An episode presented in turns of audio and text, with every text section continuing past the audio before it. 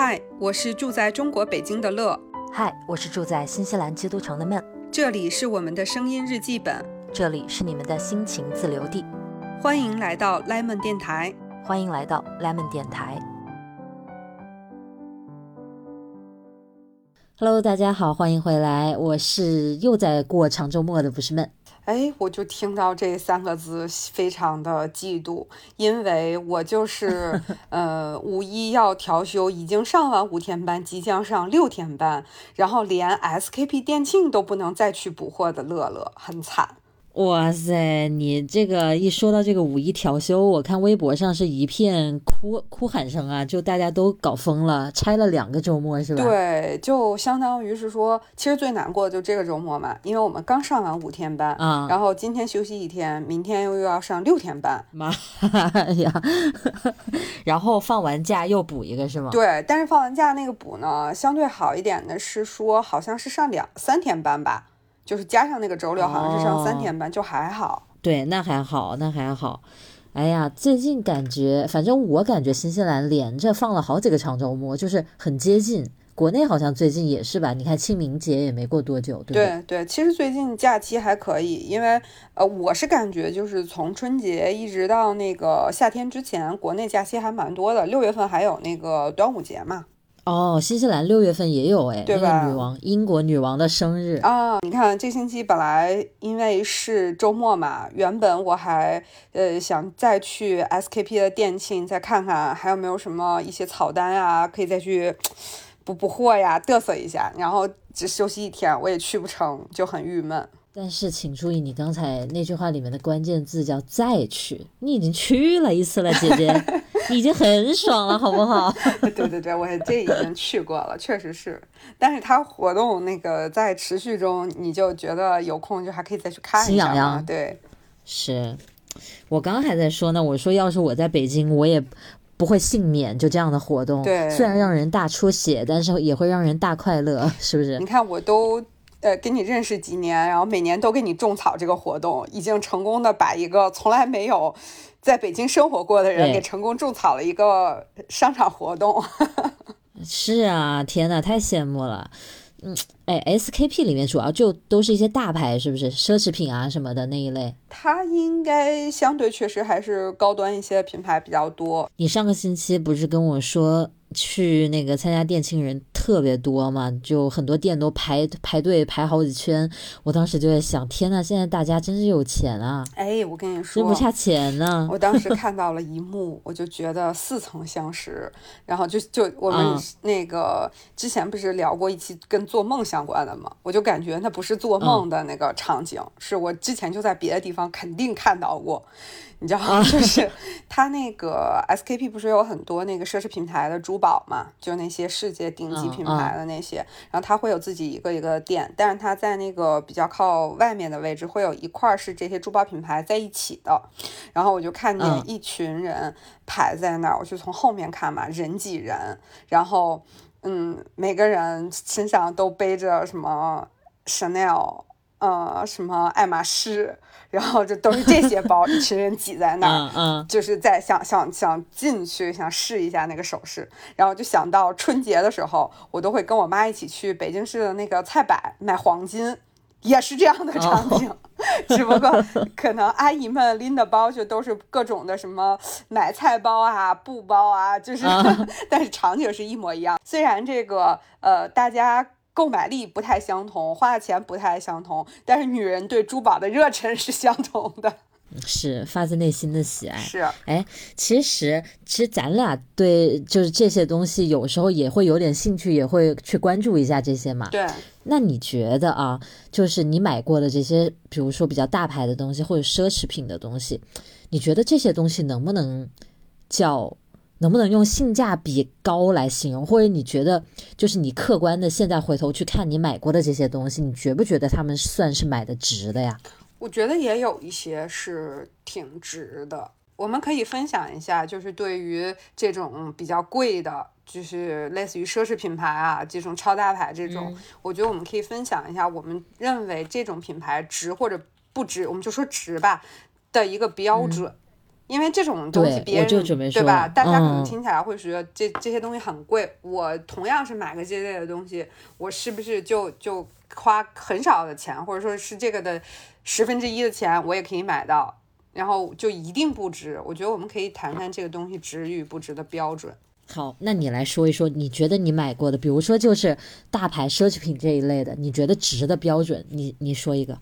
我觉得对我来说值的就是他们确实能够成为我日常当中会经常性使用到非常经典百搭的一个东西，我就觉得它是很值得的，哎，我跟你想的一模一样是。不是？我一说到这个值的标准，我脑子里面冒出来的第一条就是用的多的就值。对，就是它确实有它自己的那个经典性在那儿，就是你就觉得对它什么时候，就比如说，我就先说一个东西吧，就是虽然这个东西不是我自己买的，是我一个很好的老师送给我的啊，但是它也是一个奢侈品牌，我就到现在我都觉得特别特别值的一个东西，就是那个 Tiffany 的那个小钥匙的那个项链儿。啊，项链对啊对，它是很经典的一个嘛。对，嗯就是我觉得它就是我，比如说我今天早上要上班了，或者要出去一个有点重要的场合，但是我都没有来得及想这个首饰的搭配，我不用想，我把它拿出来直接戴上，它跟我大部分的穿搭都不违和。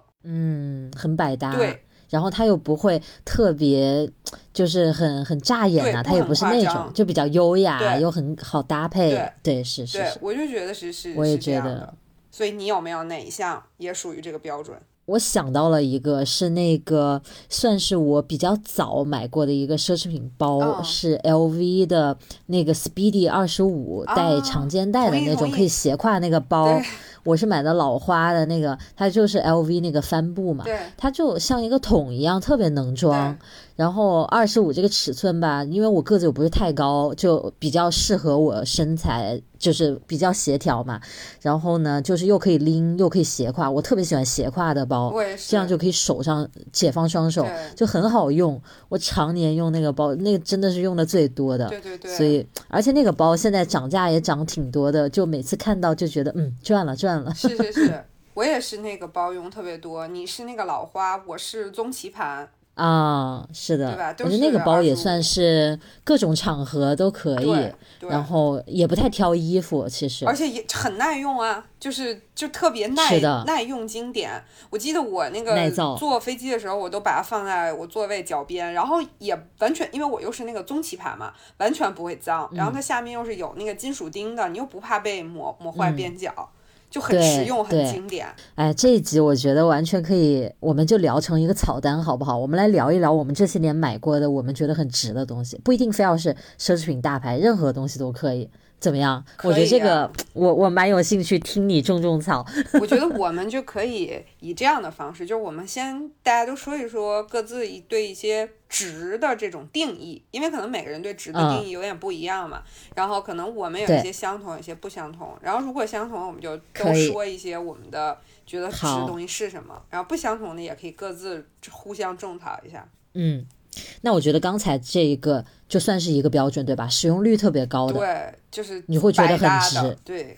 那我们刚才说了，我们各说呃各说了一个奢侈品，有没有别的呢？比如说生活中的一些东西，包括文具啥的都行。百搭的文具的话，嗯，反正我自己觉得买了这么这么多的文具，最值最值的，我觉得是万宝龙的一四六那个钢笔。哎呀，你真的是，咱俩每个人几十支钢笔，有必要答一样的吗？有必要 证明它真的很值。好，你说一说为什么你觉得它值？来来来，我们看理由是不是一样的？我我觉得我们去判断这个值，可能跟自己的身份、喜好、场合什么都很有关系啊。我记得嗯我最近一次去面试的时候，就是拿了这支钢笔去写我的那个面试登记表。我觉得就是，所以我觉得这是一种场合。平时他有时候在家里写一写东西，也会拿出来写。我就觉得他低调，就整个是黑色，然后一朵小白花，就低调当中又沉稳大气。我觉得首先外形上就是很可心，然后呢，再加上嗯它就是很好写，然后一笔出墨，这个永远一笔出墨，呃，出墨又很稳定，写出来的字也很好看。就是完美。嗯，我觉得对于我而言，还有一个我很认同你的这两个理由。我还有一个理由是在于，就是这个品牌的，就是品牌的位置还是在那儿的。就是不懂文具的人，他看得懂这个笔，但是你有很多，比如说你说我拿个百利金，其实只有玩钢笔的人认识。对，不用钢笔的人可能完全听都没听过这个品牌，对，就是你就会在必要的场合拿出这个笔，有一能能提升一点自己需要的那种气场啊，或者什么的，是吧？对，就像你前面提到，你说拿它面试的时候填表啊什么的，是不是？是在这种特定场合拿出来震慑一下其他的那个面试人员。我觉得有时候更多的是给我自己增强一种内心的底气和自信。有时候你可能新到一个这个，比如说你去面试，可能是去。第一次去这家公司，你会有一点对周边的环境的不熟悉。我真的觉得，当我拿出一四六去写字的时候，我人就定下来了。真的会有这种感受。我之前看有一次国誉的那个老板直播，他好像就提到说他们会看来面试的人，因为他也是因为他是一个文具公司嘛，所以他们会看来面试的人用什么样的文具。他会觉得用优质文具的人更值得信赖。哦，我觉得一方面是出自于他们是文具公司，另一方面我觉得确实是在今天这个时候，如果你真的还在坚持手写，然后对手写是有一定讲究、有一点追求的话，我觉得是会给人一个不一样的感觉。你说是不是？是，就是感觉这个大家现在都是无纸化，都是天天沉浸在屏幕里，但是还有一个人在书写这件事情上有坚持，我觉得他起码是不同的。是，你看大家都会拼了命的挣钱，然后呢，可能不说房子车子，但是可能会去买包啊，买厉害的一些什么什么东西穿在身上，让别人看得见。但是你说你你拿一个什么笔啊、本子这些东西，就更好像是为自己而买的。啊，是的，对。我想到了一个，啊，你说，就是你一说到买什么东西是值的，很值得买，我就总会首先想到这个，就是戴森吸尘器啊。我同意，同意，我也 这个我也非常同意。对，我在用这个吸尘器以前都用那种，就是它像一个什么，像一个坦克，然后它得插那个插电源。然后你在家里用它，就拖着它走，特烦。然后你还不停的换插电源的地方嘛，你去每个房间都要重新再插拔一次。但是自从用了戴森的，哇，太爽了，就是一根棍子嘛，就是走到哪儿吸到哪儿，特别爽啊！我觉得超级方便，是的。而且它也不需要用那个装装垃圾的那个袋子了，对，就它直接不是吸到它那个小的那个空间里面就好了。是，我真的觉得太方便，改变了我的生活。我觉得戴森这个。吸就是它出了这么多东西，我就是觉得我去试用，都去店里试用过，我就觉得吸尘器真的是家庭必备，真的，嗯，是的。我之前还回国某一次，然后就光靠口述给我妈形容了一下，我妈当场去买了一台回家。真的太太方便了呀！是当时有一个，那是早很早年买的，应该是 V 六呢还是？然后用了很多年，一直都没坏，都很好，充电也都没问题。结果后来有一次，就是我打扫卫生时候不小心，然后撞到了一个地方，然后等于说是它的那个呃，就是塑料的部分，就整个硬伤撞碎了，就真的是太大力了。然后我当天立刻就买，又买了一台。在悲伤之后，立立刻买了，又买了一台。不能有一天没有戴森吸尘器。哎呀，这个广告做的又没人给我们钱，真是的。嗯，而且我觉得这个东西就是，特别是他现在会参加一些国内的活动啊什么的，整体算下来，因为这种东西你也不一定要追求最新款，就是你你只要是够用就行。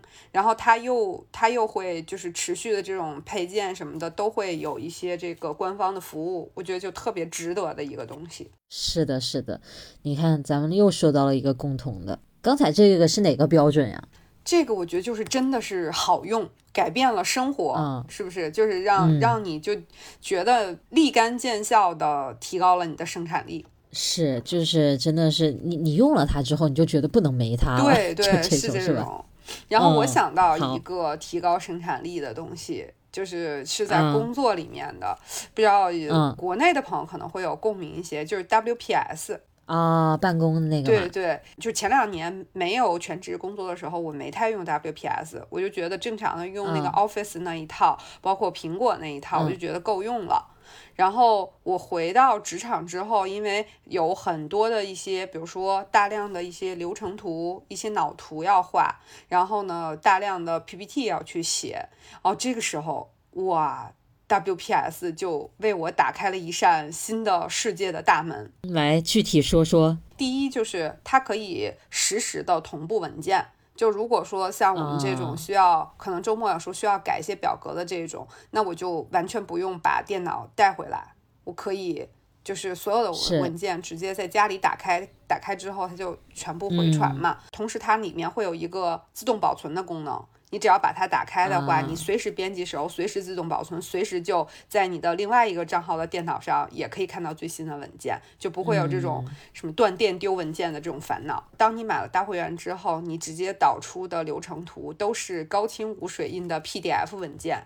也可以，也可以直接导成 GoPG 文件。GoPG，我的天，这是北京北京叫法吗？GoPG，对对对，GoPG。然后更加好用的是，像它是可以直接把 PPT 转成 PDF，也可以直接把 PDF 转成 PPT。我一直有用，但是我不是会员。对，我听完你这一番话，我还蛮种草的。而且它还有一点是我这种呃经常用 Excel 表格和 PPT 的人就觉得很好的，就像它的 PPT，它都会有那种。一键美化功能，就你这个页面可能颜色比较乱，表格不太好看，然后你点一键美化，它就这个表格它就可以帮你美化成，比如说线会比较好看，然后字体也会比较好看，非常的整齐。这个很这个很好哎，像一键美颜一样。对，就就它很它很方便，然后它还有很多的这种模式是原来的 Office 里面没有的，就是你可以增加很多的这种就是很美的这样的排列出来很好看的这样的设计在那 PPT 里。哇塞，居然还有这个！我要是做 PPT，我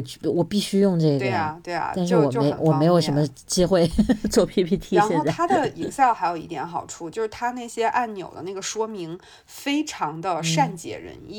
就有的时候 Office 的那个说明，其实你明白这个地方你是想改下拉菜单里面可以选的这个选项，其实你是想做这么一个操作。但是呢，它是隐藏在一个很深的地方，同时它的那个说明你看起来会比较不容易看懂。是要怎么去做这个说明？就它官方的那个，但是 WPS 它用用一种非常直接的方式，把这个功能你应该如何做一个操作，就是那种很直接的告诉你，你这不是下拉菜单吗？请你添加不同的选项，就成为了你下拉菜单的选项。就是它很清晰、很直接的说明了这个功能是什么，就非常 user friendly，是的，就是用户就很好懂，对吧？嗯，这个确实不错。对，所以现在我我这么多年也一其实一直用的是 WPS，是吧？它还是真的是用心从原来的 Office 里面找出了很多可以优化改进的一些地方。是你这个不错，它的会员贵吗？不是很贵，好像，而且还会有一些联合会员有一些优惠什么的。哦，一年正价是不是一百多块钱？那可以接受呀。对啊，我感觉现在很多会员都是这个价位。对，为了提升办公效率，我是愿意在这个这个事情上去花钱的。是，对，这也是我的一个值得的标准。我觉得是，现在真是不一样了。我记得以前刚有智能这种手机啊什么什么的时候，大家全都是在网上找破解版。对，什么？就是那种解锁，对吧？就绕过人家的付费，就要用个盗版，就省那几块钱。现在大家的这个消费习惯、这个观念真是不一样了。就我相信大家肯定还是会去说，我们尽量参加一些活动，薅羊毛啊什么的。但是大家会在这里面更多的认识到，说我付的这个钱是不是就是打到了我真的需要的那个点上。如果真的打到了我需要那个点上，我也乐于支付这个相对合理的费用。是，这个挺好的。你说这个，我觉得尤其是这个工作党，肯定是，我觉得你这一趴肯定很多人有共鸣，就是对对对，日常都在用这种。是我就是觉得真的是很大的程度上，因为我经常隔周就要做那种几十页的 PPT，然后做汇报那种嘛，汇总，然后汇总大家过来那个材料就是。五花八门，格式都不相同。即使你给他定了模板，他也会自己给你改嘛。然后，所以你放到那个 WPS 里汇总之后，就是去点那种美化，就可以整个去给它调整。对，嗯，你说到提高生产力，那我也想到了一个跟你这个类似的一一种，也是不是实体的东西的，来来，就是一个 app，那个苹果的一个 app 叫 Procreate，它是一个画画的，啊，就是有很多呃很多画画的人都会用这一个 app，嗯。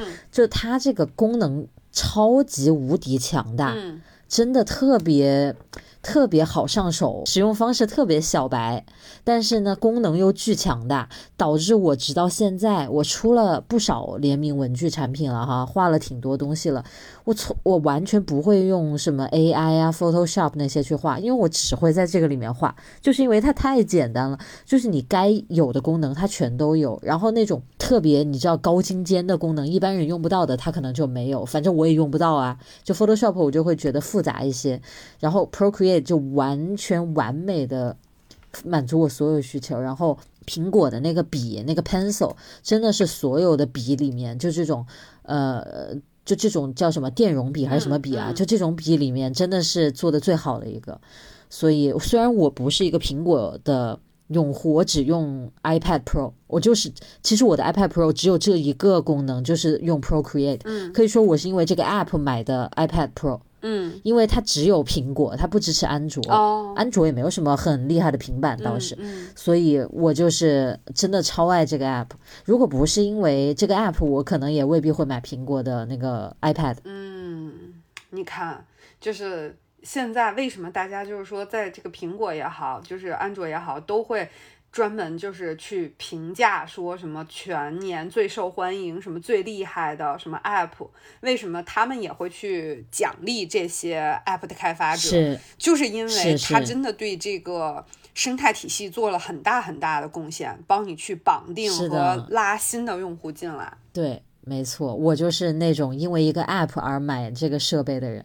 就像我刚才说的那个 WPS 也是，其实它没有，就是它就是用一些特别核心的一些能够特别贴心到你最戳你痛点的那个东西，他给你解决了，对它就把你圈住了。是啊，就是把那个最常用的那些功能做好，其实就已经很不错了。对，或者就是它就你像 WPS，我觉得它就是在最常用的功能里面挖掘到了原来的 Office 那一套不爽的地方，它把不爽的那个点给你变成了爽点。而且你像 Photoshop 就很贵嘛，那一套 Adobe 那一套东西非常贵，但 Procreate 就是一个一次性的支出，就非常能接受。你看我现在做那，我完全是它是我的那个生产工具啊，就是我的工作要用到的工具，就是必须我我前阵子那个 iPad Pro 不知道为什么突然电池很有问题，很容易一下就没电了。嗯，然后呢，我又手上有在做活，我还在想说，我说我是不是得赶紧去换一个 iPad Pro，别影响。别影响我用 Procreate，完全用为了那一个 app，你看。但是后来他自己某一次可能又怎么又好了，所以我现在还在坚持的使用它。你看看，这差点就连硬件都要再支出了。是啊，就为了一个 app，我觉得他真的做的很好，就是让你非常好懂。那个 Photoshop 一上来你就有点懵，就好多功能，然后它它起的那个名字你又不知道是个啥意思。对对对，这就跟 看 Office 那里面那是，他就你就不知道他在说些啥。是的，就什么你看着那两个字你都认识，连起来啥呀？对就是对 完全不能理解。对，所以你看，嗯就是这种，他能去真的在呃很成熟的体系里面找到新的点的这种，我觉得就蛮厉害的，就蛮能打动你是的。是的，而且真的是在做产品，就看得出来很花心思，是的，这种就很很喜欢。嗯，好，这个是提高生产力，对吧？对我有想到一个点，就是我想问你有你有没有因为就是因为它的服务好而你觉得很值的这种？哦，服务好，就比如说售后，我想一想啊，嗯，啊，或者说嗯那个就是，我真想到一个，嗯。嗯，我想到了一个是一个这个运动服装品牌，啊。最近这些年大火的 Lululemon，啊，它是售后这个乐老师也入坑了的？Lululemon，对，它就是你他的衣服任何出了一点问题，只要不是比如说你自己把它扯坏了，嗯或者你拿个剪刀把它剪了个洞，只要不是这种，你拿到店里去直接给你换新的，啊，是就换一条新的这个我没拿走有感受对过哎。它全部都是这样的。国内也会这样吗？这个我不太清楚啊。全球的吧，肯定是的。那我下次问问他。不过他家东西我觉得质量还是蛮好的。就我目前买过的，我恨不得有几十件 Lululemon 的各种东西了，没有什么出过问题。我没机会去感受，但是我有朋友感受过。哦。就比如说他那个紧身裤，不是那个线缝的地方。对对对对，闸线那个地方，那个线好像怎么开了，就也没有说破，就没有说整个破洞。对。但是那个地方就是有点怎么样开了不好了，他就拿去，人家直接问都不问的就换一条新的给他。那我不行，因为我一个小农心里都会喜欢在他天猫店铺有那个优惠的时候去天猫买优惠的。那我要是坏了，我就没没处换了。哦，那我不知道他是不是说非得是这个这家店，对，我不确定他是不是说非得是某家店怎么样。但是因为我们这边，哎，新西兰真是小地方，你从 Lululemon 的官网买东西，他给你从澳大利亚寄过来，我嫌得很慢。我我也试过，有时候打折嘛，他也要反正要个一周，那我自己跑实体店就快多啦，我当天不就去了嘛。是的。所以我一般就去店里买了，嗯。然后你说到，就是说到这个服务好，我服务对服务好，就是我有想到一个，就是也不算是说觉得特别，我当然我也觉得蛮值，但我就想到很有趣的一个一个，也不能说是草单吧，就一家餐厅。我上次还有跟你说过，就是我家这边开了一家这个日式烧肉店，然后排队就是，比如说现在是十一点四十，如果你去拿号的话，你肯定要排两个小时。就是可能要一点四十才能吃上的那种，就是超级多，可能要排个七六七十桌的那样。然后他们家在那个大众点评上面，就是会不是会有网友推荐菜吗？然后对，大家的网友推荐菜的很靠前的 top top 三的吧，就是会有一项推荐的菜是呃烤肉的小哥哥小姐姐，就是他的服务员 给你提供烤肉服务。哇塞，那所以就是服务服务特别贴心，还是说他烤的特别好，还是？都是，就是他会给你烤的时候会先给你介绍一下，说这是什么什么肉，然后它的。这个口感是偏哪种的？然后建议你烤到几分？建议我给你烤几分熟？然后呢，建议你蘸哪个料吃？然后同时他会跟你聊，就比如说你感兴趣，你会问一问，说那这是什么级别的呀？然后跟他类似的还有什么肉，他都会很全面的给你讲。然后呢，这个烤出来的这个肉的火候也确实是刚刚好。然后他会比如说他会跟你说，他会问你，他说你能接受的是七分熟还是五分熟？然后你跟他说这个，你说我要全熟，他说这样。我先烤一个七分熟，切下来你先尝一块儿，然后如他说，因为我们觉得七分熟是最好的。然后呢，他说，但是全，但是怕你不能接受，他就会烤到七分熟，先给你切一块儿，你吃，你觉得啊，果真是最好。他说，那我们要不要就都烤七分熟？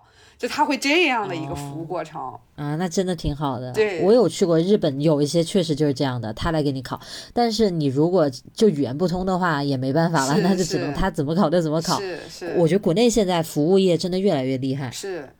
就前几年不都是海底捞，就是很多服务都被夸什么的吗？现在海底捞怎么样？我也好久没去了，就不太不是很火吗？还应该还是蛮火的。然后整体来说，我觉得它的就是因为它的那个理念已经深入人心了，就整体来说它应该不会有特别大的问题。当然，我也有朋友遇到过就是服务不好的那种，我觉得。嗯，那肯定也会有嘛，就是总总会，因为服务它不是说那么的标准化品控的一个东西，是的，对，所以有一些出格也是可以理解的。是我那天在外面吃饭，我还跟那个老陈在那讨论，我说国外的服务员都好，就是每个人都好不一样啊。嗯。我我觉得国内的很多这种服务生什么的，他有一种很统一的感觉。嗯，你比如说去海底捞，他都会统一给你说一些话，就好像他们有规定要这样吗？要这么说，然后遇到什么情况要怎么处理，就是大家也穿一样的衣服，对吧？就给人感觉特别是一个统一化的一种。但是我看国外的一些这种服务生，比如说一家店里的，哇，那真的是。各式各样的，就是有男，比如说一个男生长头发，然后长得特别野性那种，身上都是纹身，然后有的女生又怎么，反正就大家各自完全不同。虽然比如说有很多餐馆都会要求他们服务生穿全黑，嗯，他不会说你要统一穿咱们店里的工作服，但是你就穿你自己衣服，穿全黑就好，对的，就是降低他的存在感，然后。但是你就会发现大家都穿的超级不一样，有很多人就是服务生穿的很时髦，就很讲究什么的，也有一些就直接穿那种运动，就 Lululemon 那种 legging 那种裤子，因为国外不是很多人那样穿嘛。而且我发现所有的服务生全部穿跑鞋，因为他们就是站着走啊，就这种。行动时间太长了嘛？比如说一晚上从六点到晚上十二点，他就一直在走路，在在小跑或者怎么样的，所以全部穿跑鞋。我就在想，我说国内有的都要穿皮鞋什么的，是会不会站久了很难受啊？我想国外的这些好自由啊，都穿跑鞋。聊到这个，我突然间想表达一个我的观点啊，就可能跟我们今天说值与不值这个事儿有那么一点点相关性，就是。我不知道是不是因为我这人就很鸡血，自己就很鸡血的一个人啊。就是 如果说我我不是也上周才去过 SKP 嘛，也都我常买的那些品牌都有自己那个认识的 sales 嘛，然后我就特别喜欢那种特别有干劲儿的 sales。啊，佛系的不不喜欢是不是？就是我特别不喜欢那种，就现在国内那个奢侈品牌的那个 sales，以前不大家都说那个眼睛长在脑瓜顶上，就是那样对你冷冷的，好像不愁卖什么的。但是我这些奢侈品牌就加了微信的这些 sales，也都是，就我愿意跟他去问问题，然后一直找他买的，全都是那种去了对你很热情，然后也把你特放在心上，然后就是嗯。会很好的去跟你介绍，你提了一个什么需求，他会很放在心里，真的就是那种把这个工作当工作的那种 sales，我就特别特别喜欢。我觉得这就，我觉得这就叫服务好吧，就是他对任何人，对吧？他对任何人都是有问必答的呀，因为大家也是冲着你的产品来的呀。对，是的。我觉得以前的那种，他就是有一点没没摆正自己位置，工作态度不够好。现在也有，有有有。我今天还在小红书上看到呢，有一些人吐槽说哪哪哪儿的什么什么专柜的 sales 就是爱爱搭不理的，然后你问他什么，他也没没个好脸色，也不怎么跟你说话那种，挺多的。嗯，就是的。我我反正就是之前有一个常买的品牌 sales。就是他会定期告诉我说，我们现在有一批就是要打折的东西，你要不要选一下？然后他真的会就是把他能够知道这个你要的尺码，所有的款式都拍一张照片给你，让你自己选。然后如果你跟他说这次没有我想要的，他也不会。就是说不再给你推荐，他就会跟你说没有问题，说下次有活动，你你可以告诉我你想要哪种类别，我再给你发。就我觉得他对工作和对客人都很有干劲儿啊，我就特别喜欢。是的，是是是，那我觉得谁都会喜欢这样子的，挺好。但是也有人我觉得会喜欢那种比较佛的，就是你别管我，我自己逛自己的，然后我有什么需要我自然会问你。但是有那种比较懂的 sales，如果人家表示了这个意愿，他就不会再去打。扰了呀，他肯定是讲给那个愿意跟他聊的人嘛，对吧？对，是的，嗯，我就突然间想到了这个，我就是对于那种呃特别积极的 sales，我就有一种天生的好感，我就觉得我辛苦赚来的钱，我也愿意花在这样的这样的人手里。但是你不觉得这种积极也很分？分表达方式吗？啊，是的。我我记得特别清楚，咱俩一起在上海那个静安嘉里中心在那逛。我记得我们是进到 Burberry 还是哪儿，我们俩在里面聊天，就进去逛。然后就就有几个 sales，哎，我完了，我会不会说太具体？他点到了店，哪家店都说出来了，不一定是哪一家了，因为当时我们逛了好几个牌子。然后我们进去之后。就总会有那个 sales 就跟着我们，然后不停的想要跟我们搭话嘛，就是很热情，但是热情到又有点不舒服了那种。对对对，有点尬。然后他不停的问你你需要什么，我们俩也不需要什么，就是进去逛一下那种嘛。所以你也不知道要跟他聊啥。然后我就记得当时我就跟你说，我说哎那个包不就是那个吴亦凡那个同款嘛？然后跟着我们的那个 sales 他就说哦吴亦凡是那一款，就他说我说错了，我笑死了。我印象特别深，就咱俩在那聊天，然后突然 sales 冒出来说哦吴亦凡是那个款，不是这个款，就就。这种你就觉得，如果说这个 sales 已经跟你很熟了，他加入你跟你朋友之间的讨论，你会觉得很舒服一件事儿。但如果他是个陌生人，你跟你朋友在讨论这个包啊、这个鞋、那个衣服，他突然间插进来，你就会觉得很愣，然后觉得有点被冒犯。是，然后这个内容也蛮怪的，就是突然来一句这个是吧？反正当时我印象挺深。这是一个小插曲。反正我觉得，就这种服务业真的是现在越来越凸显出这个区别了。对，会服务的和不会服务的那个差别太大了。对，就是所以就是这种东西，它也会就服务这个事儿，真的也会成为你觉得你这个东西最后买回来，或者说现在也有不是买回来，比如说你去吃饭，你去在那儿玩儿什么的，你会觉得它是一个对这种体验是值不值很重要的一个点。是的。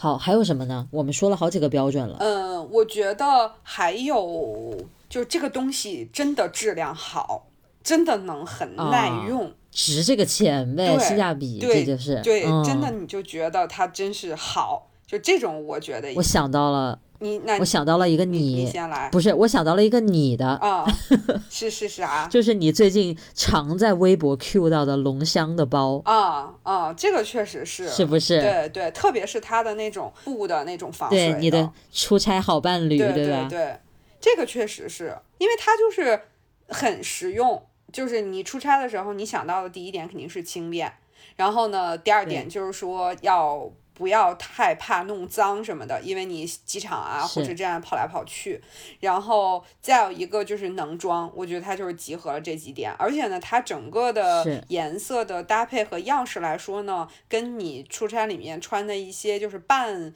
半正式的衣服又不会很违和。嗯，是的，挺好的，我也用这个，对吧？我去健身房都用龙香，而且是那个最小号的，就拎在手上。就拿个水壶，然后毛巾啊、手套啊，就几样。因为我也不在健身房洗澡嘛，所以带的东西很少，就拎着一个那个小龙香的袋子。对吧？我也觉得蛮蛮实用又轻，就你不用它了，你又可以把它叠起来嘛，又不占位子。对对，你你还有什么？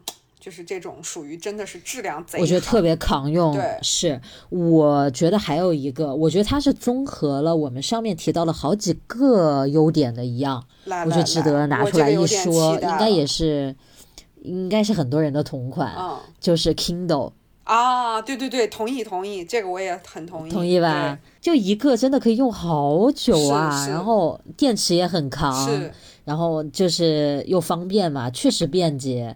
不管你在什么样的地方，有没有灯光都可以，它又带背光，对，这就很方便，是不是？可以提高很多读书的效率，我觉得真的不错。还能盖泡面，对呀，还能盖泡面，而且它，我觉得。就是整体还就是它不像 iPad 那么重嘛，它整体又要轻很多。对对对对。然后我特别喜欢它那个屏幕嘛，墨水屏，是不反光，看着真的很舒服，看久了也不累。对，所以我现在出差就是如果说带一些电子装备的话，我只有手机和 Kindle 这两样。是吧？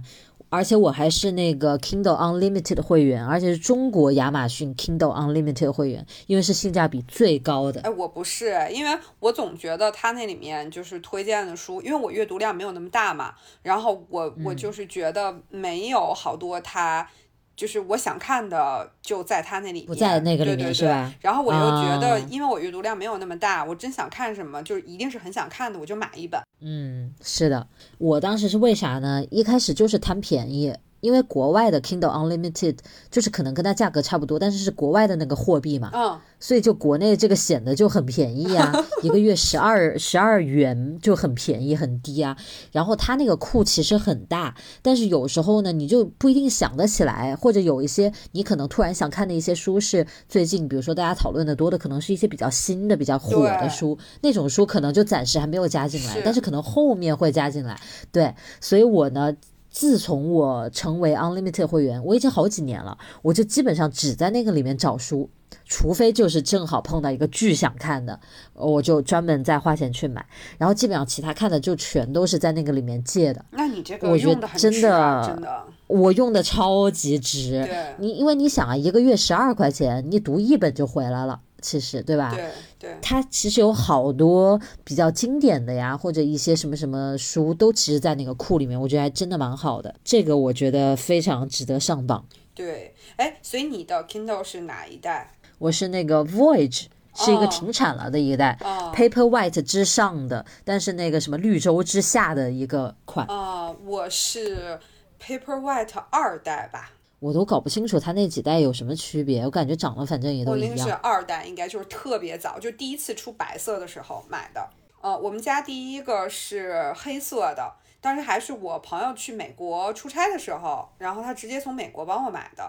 然后是一个黑色的，然后我我们用了一，我跟董大国都用，用了一段觉得还不错，然后他就又出了白色，然后我那个黑色的就给董大国用了，然后我又买了一个白色，等于我俩一人一个。我当时第一个 Kindle 也是一个黑色，哦，我所有的 Kindle 都是黑色。的，嗯，第一个那个 Kindle 是没背光灯的，就巨早。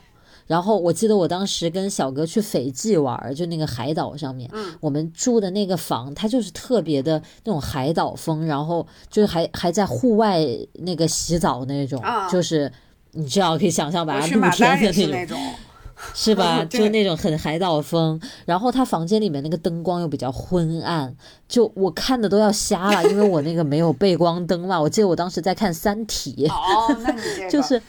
就很早，然后，然后我当时看着，我又看也看不清，我就想说白天去海滩上面看，哇塞，又太亮了，海滩，反正就留下了。就我当时就想说，我再也不用这个 Kindle 了，我一定要买一个有背光灯的，真是烦死了。呃，清明节那个长周末的时候去咖啡厅，然后看到了一个酷酷的小姐姐在那儿看书，然后还拿那个本子随手写一些关键词什么的。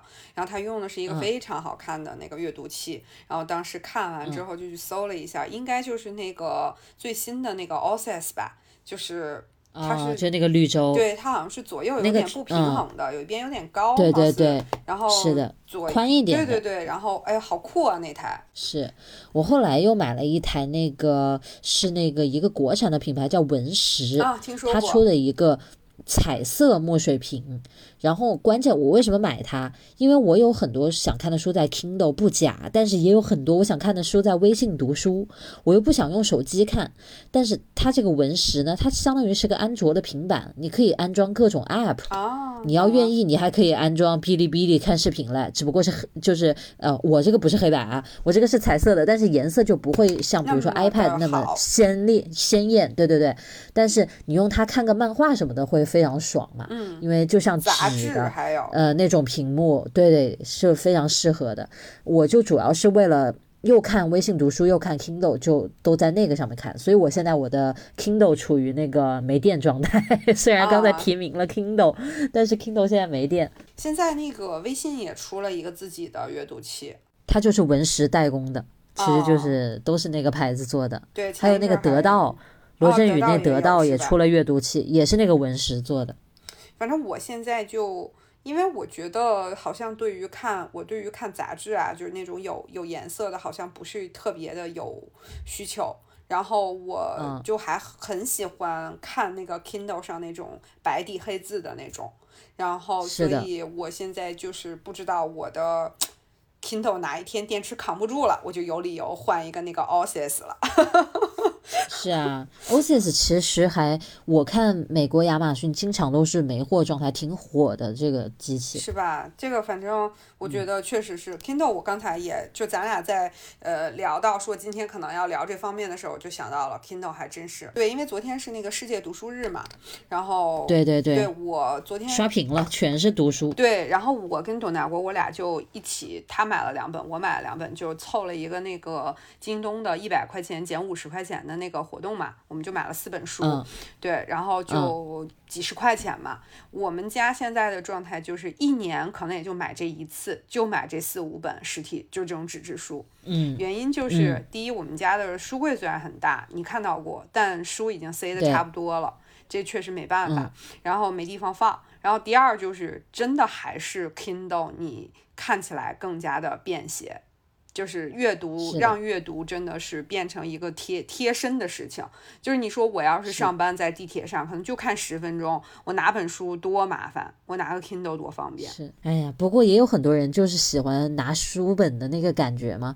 但是我我其实我也喜欢那个感觉，但是啊，你坐在桌前，把那个实体书就那么放在面前，我看久了我脖子好疼啊，我就真的就很需要，对对，很需要阅读架。但是你 Kindle 你就一只手拿着就举着。就行了。对，你书本的话，你得两只手才能把它摊开，一只手不太摊得开。我觉得有时候，我觉得 Kindle 真的就是便携，对，真的方便。而且我阅读是不喜欢那种，就是因为我这种阅读更多的还是看一些什么文学作品啊、小说呀这些，嗯啊，什么散文，就感觉不想那个特板正的，像工作呀、像学习一样，啊，学习，对，就就那么板正的坐在书桌前，所以我就觉得，你像 Kindle，你比如说我就在沙发上抱个靠垫，拿着 Kindle 就很舒服，但你要拿本书，你又觉得手很累。是的，是的，所以 Kindle 我们俩又达成一致了，都觉得性价比非常高。聊了这么多值的东西，有没有什么觉得特别不值的东西？我们是不是可以吃灰的东西啊？对，嗯、也不少呀。我可以先说一个，好，我之前不是首次尝试从国内海运东西来新西兰吗？海运了一大堆东西，然后呢，有一些就是你就它实不实用吧，你就当下利剑哈，实用的马上就用起来了，那个比较麻烦的呀，其实生活里又不是那么需要的东西呢，就放在那儿了。至今还没有拆箱的东西，我可以跟你公布一下，两个行车记录仪，因为那行车记录仪你自己还不好安装。好像看那个买卖买家评论，很多人就自己拿个线把它捆在那个镜子上。你说如果我们在国内的话，还可以找那个店铺啊，他好像有可以去帮你弄的。但是你在国外嘛，他肯定管不了你那么远了，就嫌麻烦就放在那儿了，也不是一个什么刚需的东西，就这种东西你就买回来就闲置。行车记录仪哈，我想想，我家用到，哎，我家还真用到了，就是我们就是在 4S 店买车的时候，他给，对呀就是他他配套的，然后它当时就直接可以给你安上了，安上对我觉得当然是有用的，但是你对要我去安吧，我就不想弄了。这个东西是，就是可能它它没有，就是又不是它有点刚类需似，呃，它其实你说是不是刚需呢？我觉得哦，它确实，因为你新西兰的交通不像国内这么恶劣，对不对？没有那么繁忙。对对吧？就是没没有那么复杂的这种路况，不需要经常的用这个东西去判断一下。对对，那倒真没有。我就在想不值的东西的时候，就有好几个特别值的东西都冒出来了，硬没我也想到一个是不值的。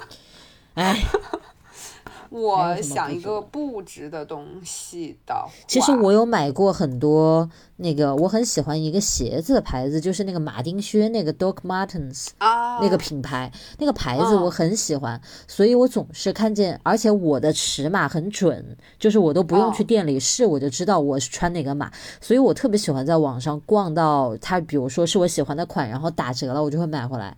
然后我现在应该有十双以上的 Doc Martens 的鞋子，但是有一半都几乎没怎么穿过，因为它那个皮特别硬，你穿哦久了，穿久了的话，它是会非常好穿，但是你必须穿久呀。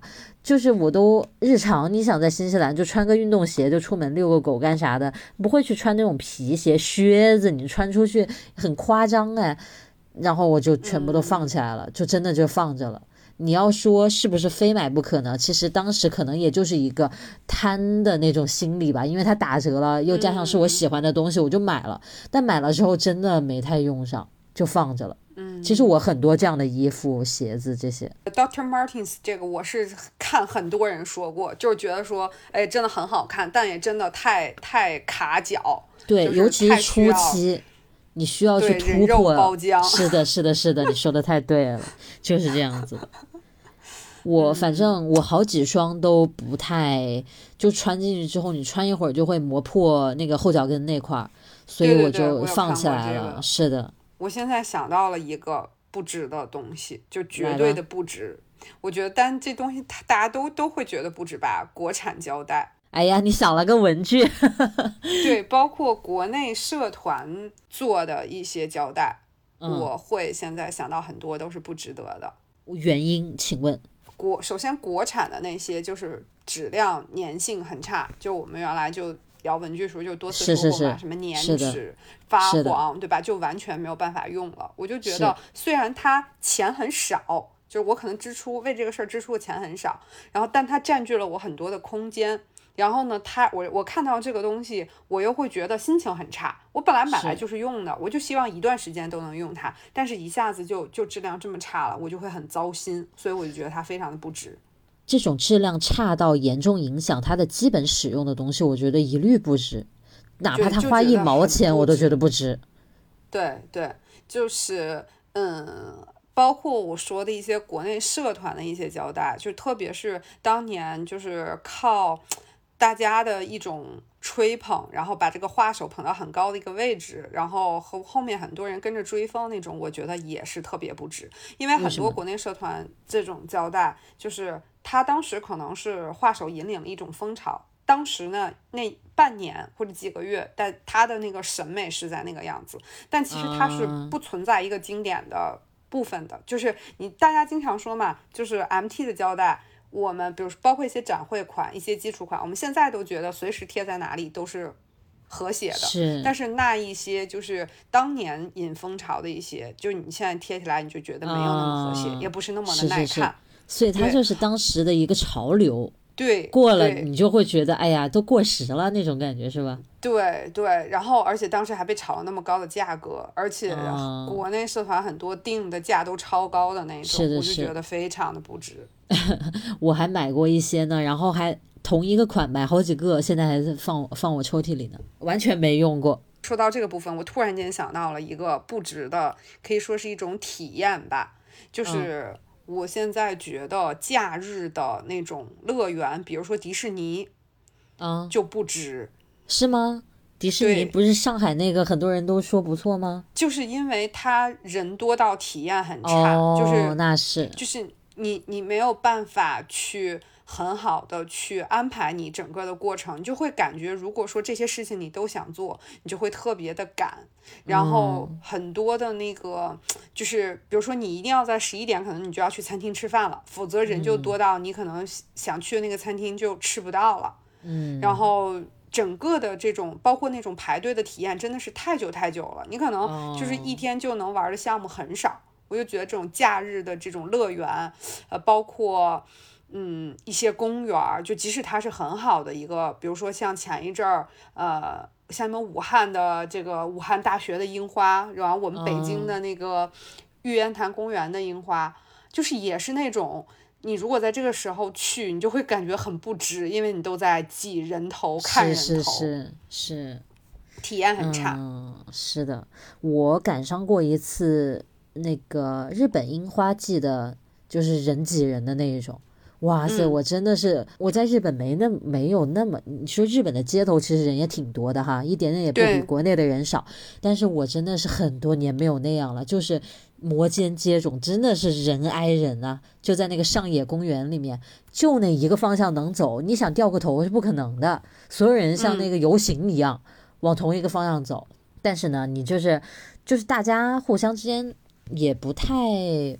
反正因为那个樱花，它那个公园里面吧，你也就是樱花树都挺高的嘛，你就抬头看，就影响没有那么大。它不是说没有那么不值，对对？你要往前走你就走，好像影响也不是很大，你就跟着人流走就好了。但是你想走快一点，你是走不快的，绝对走不快的，前面全部堵住，嗯，就只能跟着人流慢慢往前走。然后樱花树下就全是那些日本的年轻人啊，就在那野餐什么，不是铺铺一块布在那儿坐着。就很多，嗯，我赶上过，也就无意中，正好在那个附近有事儿，然后那时候可能有那么两个小时的闲的时候，就说进去看一看，哇，这谁知道一进去就出不来了，你必须跟着人走一圈才能出来，要不你掉不了头。我体验的日本多的就是那个红叶季嘛，因为我第一次去的时候就红叶季，然后，但是我就觉得还挺值的。因为我去的时候，比如说像我去那个琉璃光院嘛，它当时正好在开放，然后它人也很多，但是它就会是，比如说你上午到了，它会让你先拿一个预约号，预约号上面就会给你写着你下午几点来，就是或者说你几点几点再来，不用耗在那。会限流，对你不用耗在那儿，因为它那个琉璃光光院旁边又有那个比瑞山嘛，你就可以上山，你就可以去玩其他的一些风景，不影响。对，我就觉得还，对我就觉得还蛮值的。迪士尼那种就是你人得跟在那儿，就跟着队伍排那种是吧？对对对。但我去当时去东京的迪士尼海洋的时候，就有这种不值的感觉，因为排一个都需要太久了，除非你特别特别早，就是很赶时间的冲进去去排队那种才行，否则就是你一天，比如说你可能就想七八点、八九点再去，那你一天真的排不到什么项目。就一两个、两三个。嗯我是真的，嗯，我是真的很烦排队的一个人。就比如说一些网红的那种奶茶啥的，不是都得排队吗？我嗯就那我宁可嗯不要喝，我不要排，太长了。就是看要排多久，你是或者说就是你你排队的时候能不能做一些有价值的事情？对呀、你如果非要把我人卡在那儿，我就不愿意了。对你不行拿个号，我那我无所谓啊，那我去周围我还可以玩儿。嗯，是的，我也是这样。哎这个我觉得我我我觉得我们这期很好，因为马上就要放五一假了，然后我们最后聊到不值这个事情，就是去挤景点就不值。你你让我想到我在微博上大家看到说五一调休的体验极差，就是 就是这体验样，笑到我了。这要是大众点评上有给五一调休打分，那不得刷个新哦低出来啊？